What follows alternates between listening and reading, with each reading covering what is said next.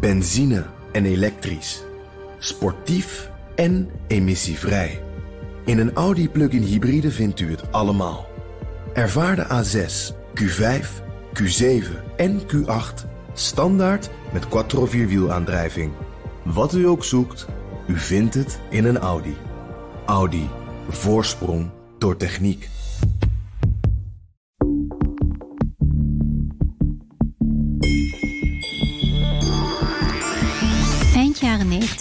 maakten wij een boottrip over de Yangtze rivier. Mijn vader, een Nederlander, wilde daarbij graag de Chinese ervaring.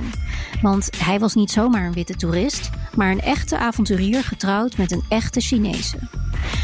En dus vaarden we drie dagen en drie nachten lang op wat mijn moeder de Chinese boot noemde. Zonder airco, op een bamboematje, levend op vooraf ingeslagen instant noedels. Blijkbaar was er een grote dam in aanbouw en wilde mijn moeder de komst daarvan voor zijn, zodat ze de ongerepte natuur nog kon zien. Die dam heet in het Nederlands de Drieklovendam. Hij is gebouwd om de overstromingen tegen te gaan waar China elk jaar last van heeft. Nog altijd, ook nu de dam er is. Het noodweer is dit jaar zo erg dat experts vrezen dat deze stuwdam, de grootste ter wereld, zelfs kan instorten.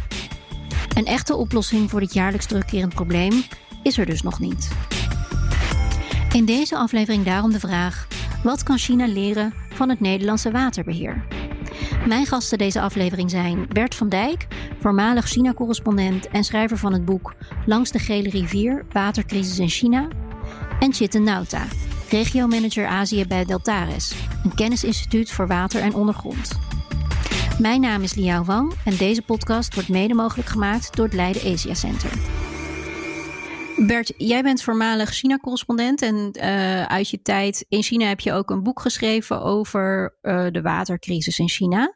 Als jij nu naar de overstromingen kijkt, hoe erg is het dan dit jaar in vergelijking met, met eerdere jaren? Nou ja, het, boek wat ik heb geschreven, dat gaat vooral over uh, ja, een gebrek eigenlijk aan water. En waar China nu mee kampt in delen van het land, is, zijn, ja, zijn overstromingen. Er zijn dus ja, grote hoeveelheden water.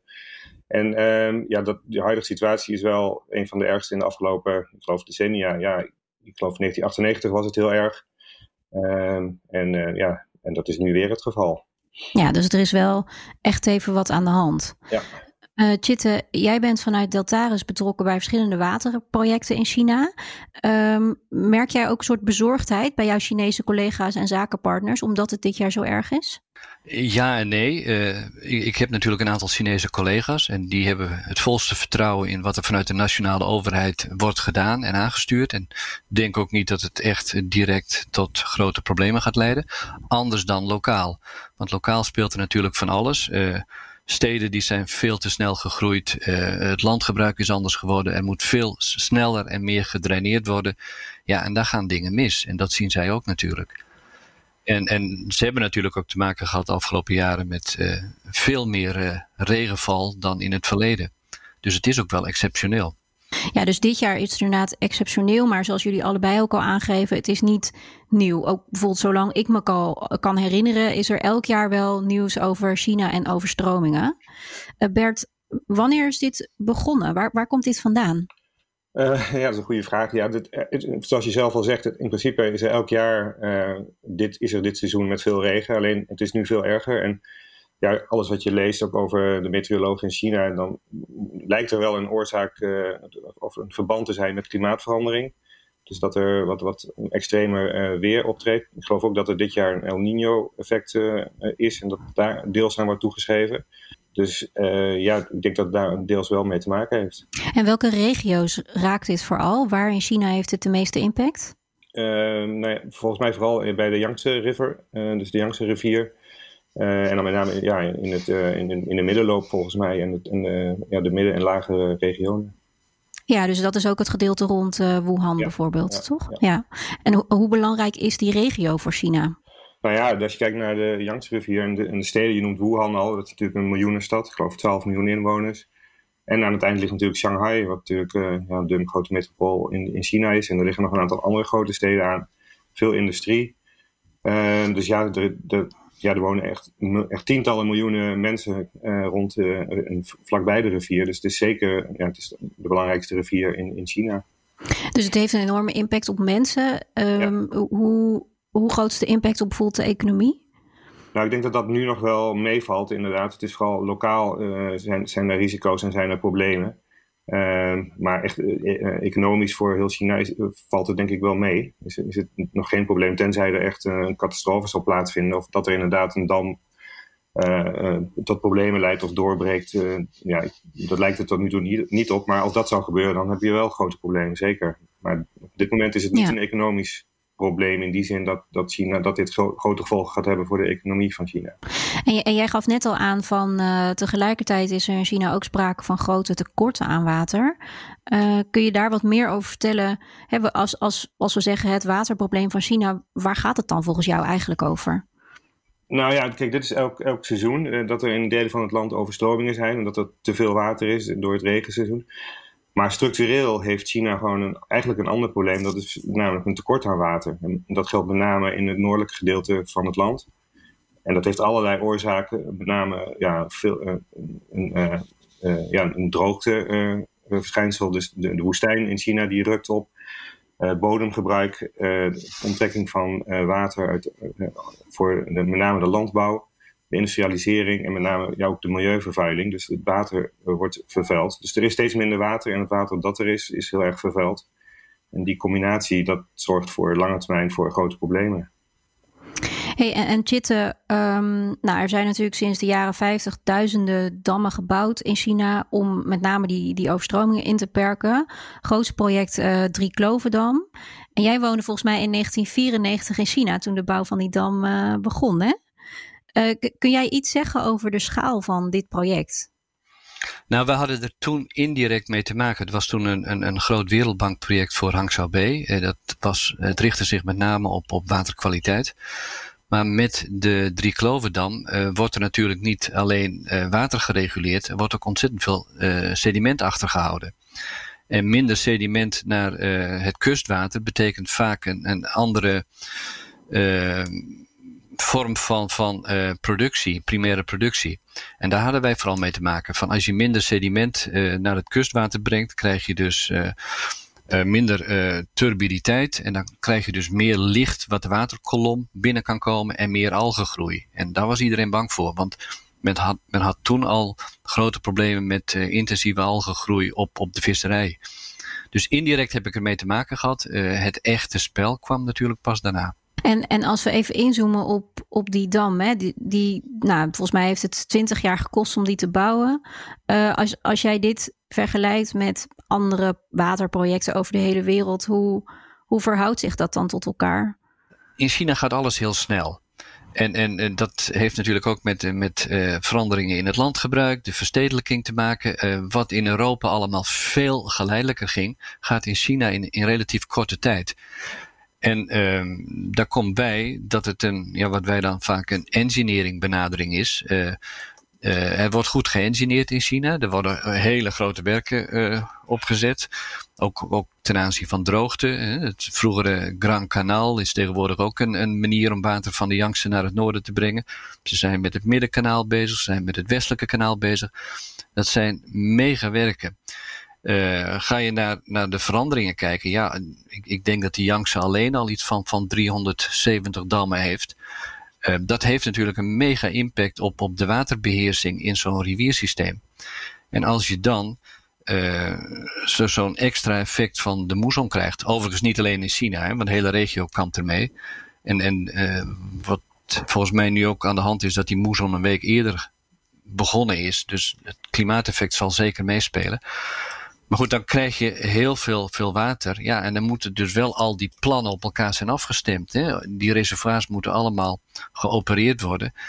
En dat gaat tot een soort maximum. Want als het water te hoog wordt in die reservoirs, ja, dan krijg je natuurlijk problemen met die dammen.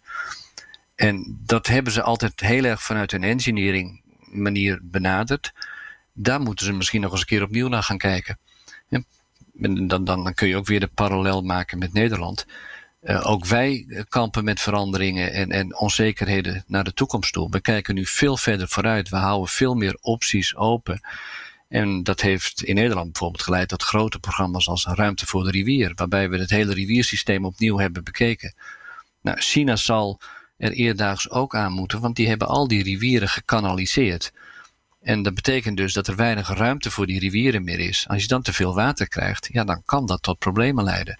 Ja, dus als jij zegt van het is gebouwd vanuit een engineering perspectief, dan uh, klinkt het alsof je daarmee bedoelt van het is gebouwd om dat water op de juiste manier ergens naartoe te laten stromen. Maar het heeft eigenlijk geen rekening gehouden met verandering in de natuur, uh, zoals dat er ineens veel meer water is. Ja, de, de, de, de toekomst zal nog veel meer onzekerheid brengen en daar moeten ze iets mee. En je ziet het wel een beetje terugkomen in hun vijfjarenplannen. In het, het huidige vijfjarenplan, wat I think, ik denk tot 2021 loopt, uh, zit nog een groot stuk focus op, op waterkwaliteit en overstromingen. Het nieuwe vijfjarenplan gaat al heel erg richting de energietransitie en klimaatveranderingen. Dus ook China zal diezelfde stappen gaan doormaken die wij bijvoorbeeld in Nederland ook hebben gemaakt met ons Deltaplan en onze andere manier van denken. En als we dan uh, kijken naar dit soort projecten, die in China nou, vaak uniek zijn in hun schaal. Um, tegelijkertijd inderdaad te maken hebben met grotere, grote veranderingen die er aankomen. Nou ja, waarvan eigenlijk misschien niemand weet hoe dat gaat, aanpak, gaat uitpakken. Uh, Bert, in hoeverre heeft China deze kennis in huis? Nou ja, zoals je te zegt, ik denk dat ze qua engineering uh, hebben ze, zijn, ze, zijn ze prima in staat om, om dit soort bouwwerken te maken. Ehm, maar het gaat denk ik met name om de, ja, ik noem altijd, je hebt in China de hardware en de software. En, en de hardware, daar zit het wel goed mee. Ze kunnen veel bouwen, ze kunnen veel uh, fysieke uh, dingen doen. Maar de software, dus hoe ga je ja, in, met processen om en hoe ga je zorgen dat je die rivier de ruimte geeft, die kennis die is minder aanwezig, denk ik. En daarvoor roepen ze wel de hulp van het buitenland in. Ja, ik bedoel, in Nederland, uh, nou, je hoeft maar naar de Wageningen Universiteit te kijken. Uh, die heeft allerlei projecten lopen in China. Nou ja, we hebben Deltaris natuurlijk. Uh, en er zijn andere universiteiten die ook allemaal ja, precies met dit soort uh, zaken bezig zijn met China, om, om, de Chinezen daarbij te helpen.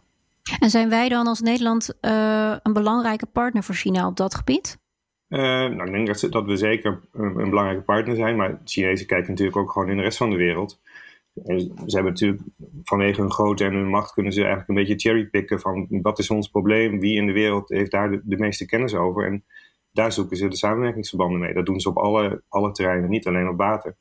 Maar Nederland staat natuurlijk wel bekend om zijn, zijn uitstekende watermanagement. En dus gaan, zijn de Chinezen ook geïnteresseerd om met ons samen te werken. En dat, dat gebeurt ook, ja. Jitte, waarom is dat zo? Wat is er zo goed aan het Nederlandse waterbeheer? We hebben natuurlijk al, al uh, heel lang eh, kennis opgebouwd uh, die nu hard nodig is in China. En we zien het bijvoorbeeld door el, elk jaar naar alle delegaties te kijken die naar Nederland komen, die de Deltawerken willen aanschouwen, die nu het Ruimte voor de Rivierprogramma willen bekijken. Hoe doen ze dat daar?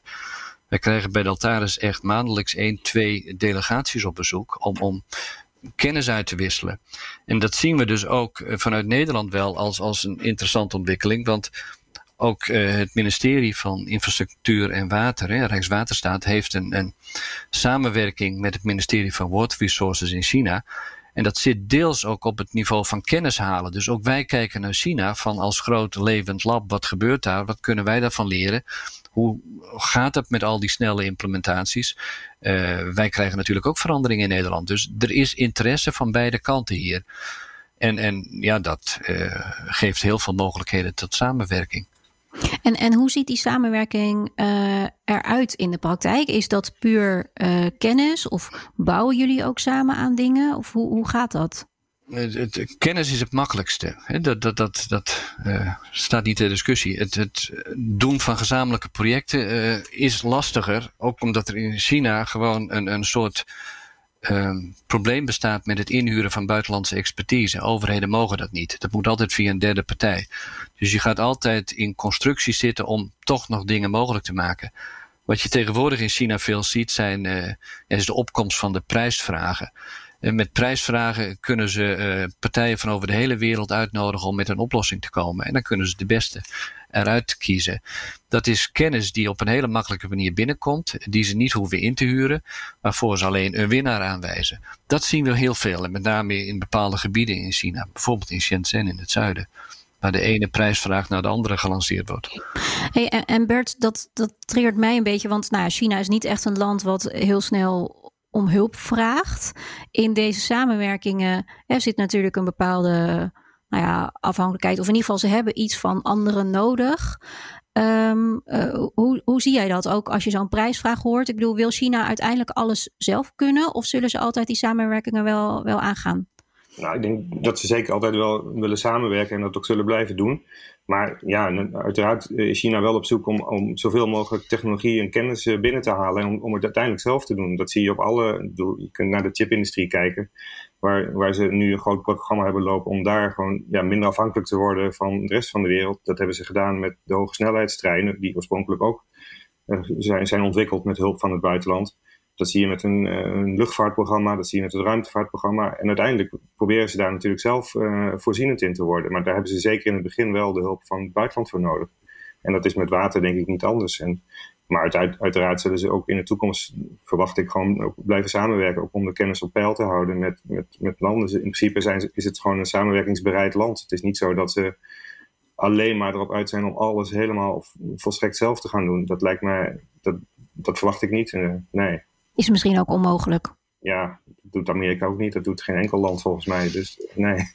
En, en Chitte, hoe gaan jullie daar dan mee om vanuit um, Deltaris? Is er, delen jullie alles? Of is er bijvoorbeeld ook bepaalde kennis waarvan je zegt, nou, dat, dat houden we voor onszelf of dat beschermen wij ook? Nou, dat, dat is natuurlijk wel een, een, een lastig punt, want wij zijn het Nederlandse Kennisinstituut voor Water. Hè. We moeten ook de Nederlandse industrie daarmee ondersteunen, de Nederlandse watersector. Uh, tegelijkertijd hebben wij wel een beleid van, van open source qua software. We hebben een beleid van uh, delen van kennis. En, en per geval bekijken we dat. Uh, in principe staan we open voor samenwerking. Ook omdat wij ervan leren en, en die kennis weer terugkomt in onze, nou noem het software, in onze projecten. En daar heeft iedereen baat bij. Dus uh, ja, we, uh, we, snappen de vraag. Uh, het is niet altijd lastig, e-, even eenvoudig te beantwoorden. Het is soms zelfs lastig. Maar we gaan er in principe nog redelijk makkelijk mee om. En onze projecten spelen door heel China, zijn ontzettend divers. En, en soms inderdaad volgend op, op de nieuwe trends in China. Zo is er momenteel heel veel aandacht voor ecologische herstelprogramma's. En er is heel veel, wat we net al zeiden, aan engineering gedaan. Nu wil men toch weer terug naar een meer natuurlijk systeem. Dus wat we in Nederland uh, uh, hebben ontwikkeld rond bouwen met de natuur, dat vindt nu ook heel veel toepassing in China. En dan is China een prachtig, ja, wat we al noemen living lab. Je kunt van alles toepassen en ervan leren. En dat is de andere kant van de zaak. Ja, op een, op een veel grotere schaal ook kun je daarvan leren, denk ik. Op een veel grotere schaal, ja. En, en, en dat geldt natuurlijk nu helemaal in bijzonder voor die, die steden. En China heeft in, in 2013, 2014 het, uh, het uh, City concept ontwikkeld. Hè, van al die steden, die zijn veel te snel gegroeid. Er zijn waanzinnig veel grote steden. Urbanisatie is nou, tigmaal hoger dan, dan elders in de wereld. Maar de drainagecapaciteit is achtergebleven. Dus nu hebben ze programma's opgezet om, om hoe kunnen we nou meer water absorberen? Hoe kunnen we het sneller infiltreren? Hoe kunnen we het opslaan? Hoe kunnen we het reinigen? En hoe kunnen we het eigenlijk beter draineren?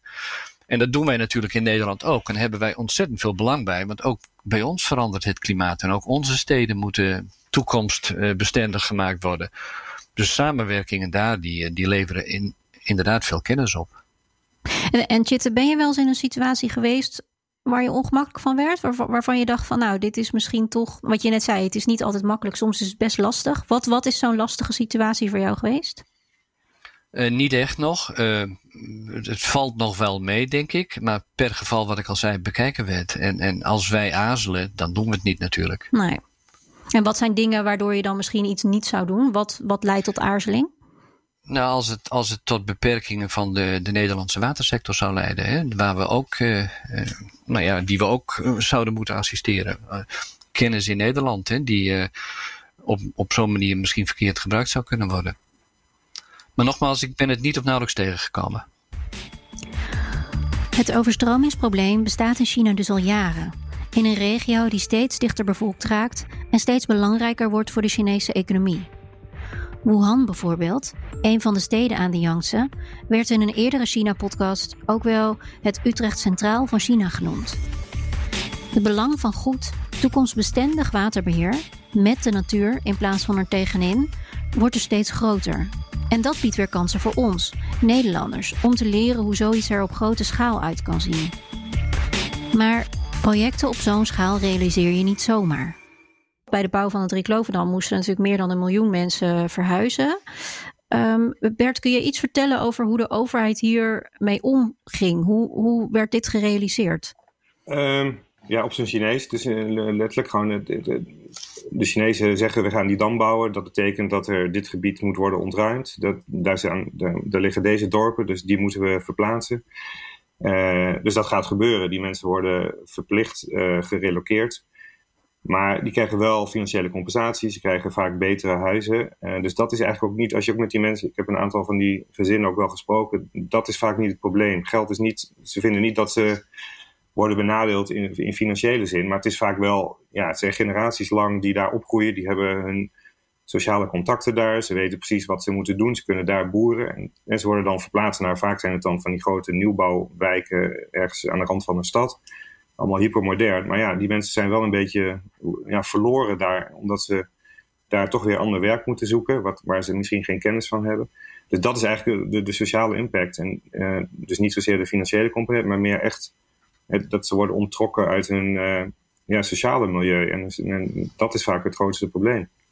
En, en hoe reageert de bevolking dan op zoiets? Ik bedoel, het klinkt alsof ze het niet per se oneerlijk vinden, maar alsof, het, alsof ze er ook niet per se op zitten te wachten.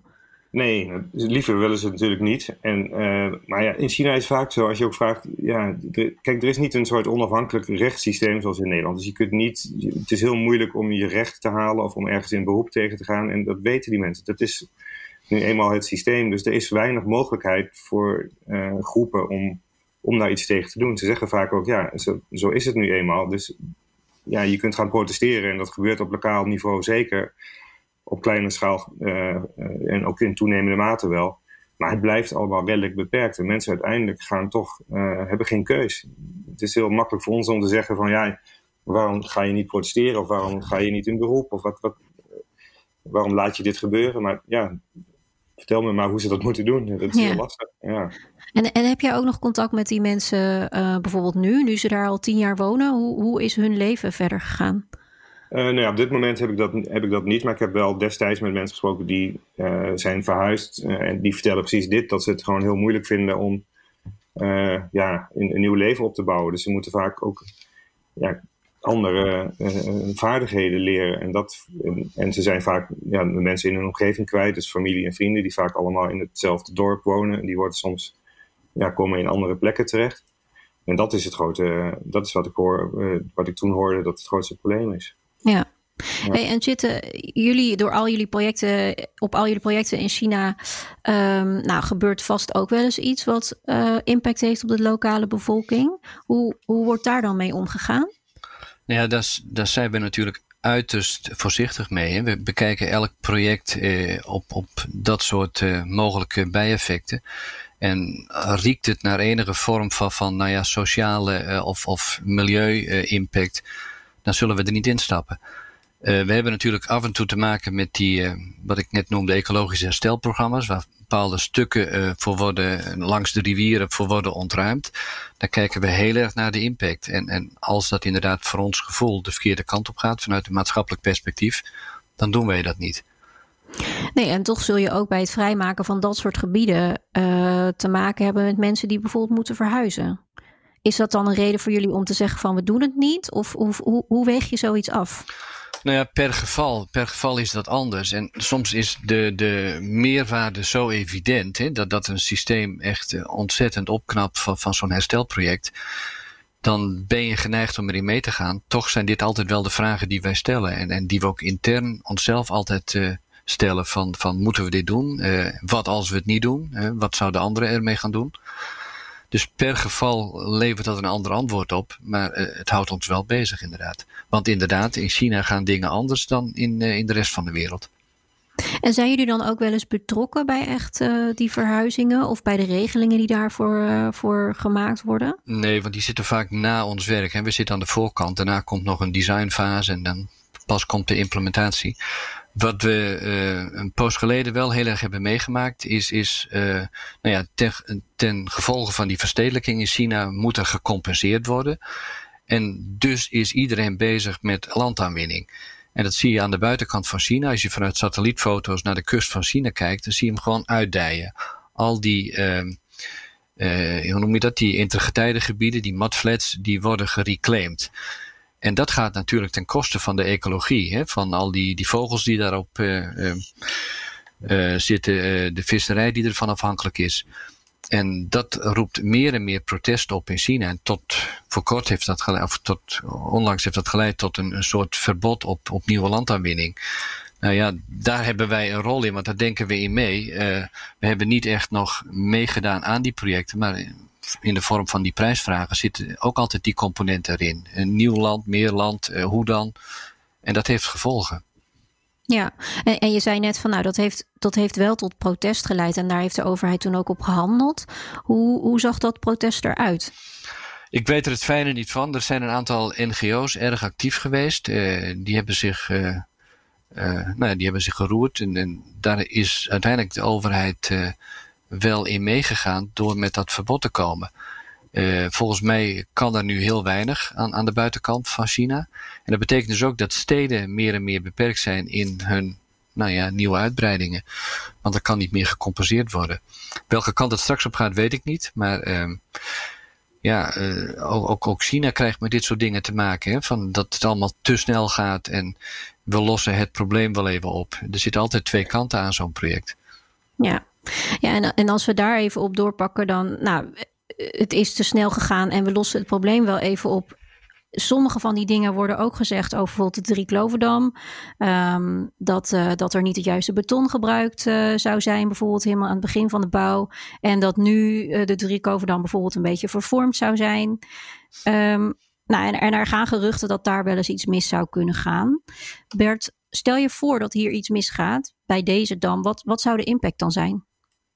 Uh, nou, als er echt iets misgaat, dan is de impact wel groot, denk ik. Uh, het is een van de, de grootste dam uh, in China. En er liggen, zoals eerder ook al aangegeven, grote miljoenensteden, zeg maar, stroomafwaarts. Dus dat wordt dan zeker een probleem als die dam, want het, die dam heeft nu ook de functie om het water te reguleren. Dus die laat af en toe water door om, de, om het waterniveau aan, nou ja, te reguleren. En als dat gewoon ongecontroleerd gaat gebeuren, dan gaat dat zeker tot grotere overstromingen leiden en zullen zeker ook eh, gebieden onder gaan lopen. Dus dat, is, dat zou echt wel een grote, grote ramp zijn, ja. Ja, en dan moeten we dan denken aan miljoenen mensenlevens die op het spel staan? Of hoe, hoe moet ik die schaal zien? Ja, dat, nou ja, er, er wonen in ieder geval tientallen miljoenen, honderden miljoenen mensen uh, stroomafwaarts van de rivier. Dus dat wordt zeker een groot probleem. Die zullen natuurlijk niet allemaal direct geraakt worden en er zal tijd zijn misschien. Maar dit, dit, gaat, dit, dit gaat, zal wel zeker tot een ramp leiden, ja. Hey, en Chitte, hoe groot acht jij de kans dat daar daadwerkelijk iets aan de hand is? Dat, dat die geruchten ergens op slaan? Uh, weet ik niet. Ik, ik, weet er het fijne niet van. Ik weet dat ze die waterstanden natuurlijk als geen ander in het reservoir uh, controleren. Als het uh, richting de extreme niveaus gaat, moet er meer gespuit worden. Dus dan gaan de sluizen open. En als er te veel sluizen worden opengezet en te veel, veel, water wordt gespeeld, ja, dan krijg je beneden stroomsmet-effecten te maken. En dan hebben ze natuurlijk altijd nog hun bedijkingen langs de rivier. En die hebben het er dusver in het hele land goed gehouden. Het is meer van het draineren naar de rivier toe en het oppompen van water waar het probleem zit dan uh, in de rivieren zelf. Maar goed, komt er zo'n grote hoeveelheid water naar beneden, ja, dan kan er van alles gaan gebeuren. En dan zou inderdaad de ramp wel eens heel groot kunnen worden. Maar of, of dat uh, nu het geval is, kan ik echt niet overzien. Kan ik niks van zeggen. Dat is ook het lastige van China altijd. Ik bedoel, dit, dit soort geruchten die zijn ook in het verleden ook wel geweest. En het is ook heel makkelijk om te denken dat het aannemelijk is als je het hebt over kwaliteit van beton, omdat dat ook in, in de woningbouw wel vaak, dat je dat terug hebt gezien en dat is ook wel aangetoond dat daar in, ook door de snelheid, wat Jit het eerder over had van ontwikkeling, dat er gewoon ja, toch wat minder wordt gelet op kwaliteit en dat het allemaal snel en goedkoper uh, moet. En dat, ja, het ligt voor de hand om dat te veronderstellen dat dat in destijds ook bij die dam is gebeurd. Maar ja, dat blijft uh, speculatie. Nou, wat, wat, wel natuurlijk waar is, hè, meer en meer mensen wonen langs de rivier. Al die steden zijn langs de rivier gaan uh, uh, opgebouwd worden. En dat betekent dus dat de kwetsbaarheid veel groter is dan vroeger. En vroeger ging er ook wel eens wat mis, maar dan wonen relatief gezien veel minder mensen. Nu wordt het grote deel van nou ja, het bruto nationaal product, wat we eerder zeiden, uit dit gebied gegenereerd. En dat ligt allemaal direct aan de rivier. Dus als er dingen misgaan, dan is de impact veel groter. En, en Chitte, als, stel je voor dat hij dan nu gebouwd zou worden, dat, eh, dat, er, dat er nog niks was. En wat zouden ze dan anders gedaan hebben, denk je? Ja, tegenwoordig heb je natuurlijk wel hele goede uh, software systemen die dat operationeel management uh, heel goed controleren. Van uh, wanneer moeten sluizen open, welke waterstand, welke waterstanden kunnen we wel en welke kunnen we niet hanteren. En dan is het ook een samenspel van al die andere reservoirs die ook in, in dat hele grote Yangtze Basin liggen. Hè. Van er liggen, wat ik al zei, een, een 370 dammen in het hele gebied. Nou, als je dat allemaal weet te optimaliseren dan, dan moet dat allemaal redelijk veilig kunnen, zou ik denken, met, met de huidige kennis van zaken. En kunnen we met die kennis ook uh, verbeteringen aanbrengen? Of, of is het zo van gemiste kans en nu is dit het? Nee, want, want feitelijk eh, lopen er al een groot aantal van dat soort projecten. De, de uitwisseling met Nederland bijvoorbeeld, die, die uh, is gericht op, op dit soort systemen op, op te zetten en, en met sensoren in, in de dijken werken. Dat, waar het dan mogelijk misgaat, dat het onmiddellijk gedetecteerd wordt, zodat er iets kan gebeuren. En China gaat daar heel erg in mee. Dus wat dat betreft zijn er allemaal goede ontwikkelingen. Het, het, het, enige waar China rekening mee moet houden, maar dat zei ik in het begin al, zijn die onzekere uh, ontwikkelingen richting de toekomst. En ze moeten meer opties uh, gaan bestuderen. adaptief management noemen we dat in Nederland. Hè? Dus mocht er iets in een bepaalde richting zich ontwikkelen, dat je dan gelijk een soort antwoord klaar hebt. En dat heeft China denk ik nog te weinig. Ja, nou dus misschien samenvattend. Um, wat denken jullie dat China kan leren van het Nederlandse waterbeheer? Het, het kijken naar de, de, de verre toekomst, het adaptief management, uh, dus het uh, ontwikkelen van, van uh, alternatieven, die in ieder geval bestudeerd worden, zodat ze later, mochten ze nodig zijn, direct implementeerbaar zijn. En dus zich iets minder laten verrassen door, door wat er op en af komt, hè, als, zoals klimaatverandering. Bert, wat denk jij? Ja, daar ben ik het mee eens. ja, en, ja, maar de, de, problemen in China als, op het gebied van water zijn gewoon zo divers en zo groot dat het gewoon ook de komende jaren echt een enorme grote uitdaging zal blijven. Want ze moeten constant elk jaar adaptief uh, bezig zijn en, en, proberen de schadelijke effecten te beperken. En tegelijkertijd moeten ze structureel ook gaan werken aan uh, een betere watervoorziening in het hele land. En uh, ja, dat, dat is een, echt een hele lange termijn, dat was en dat is een heel lange termijn project. Um, en ja, dat zal voorlopig wel zo blijven. En daar zal Nederland ook bij kunnen blijven helpen, denk ik. Openstaan voor en je voorbereiden op verschillende opties en scenario's, zodat wat je ook overkomt, je er klaar voor bent. Precies wat mijn Chinese tijgermoeder zei toen ze me aanraden om op de middelbare school twee profielen te kiezen. Dan hield ik in ieder geval alle opties open. Dus misschien past deze aanpak juist wel heel erg bij China. Tot zover deze China-podcast. Dank aan mijn gasten Bert van Dijk en Chitte Nauta. Deze podcast wordt mede mogelijk gemaakt door het Leiden Asia Center en is terug te luisteren via bnr.nl/slash China-podcast, de BNR-app of je favoriete podcastplatform. Reageren? Dat kan via podcast.bnr.nl. Benzine en elektrisch. Sportief en emissievrij. In een Audi plug-in hybride vindt u het allemaal. Ervaar de A6, Q5, Q7 en Q8 standaard met quattro vierwielaandrijving. Wat u ook zoekt, u vindt het in een Audi. Audi. Voorsprong door techniek.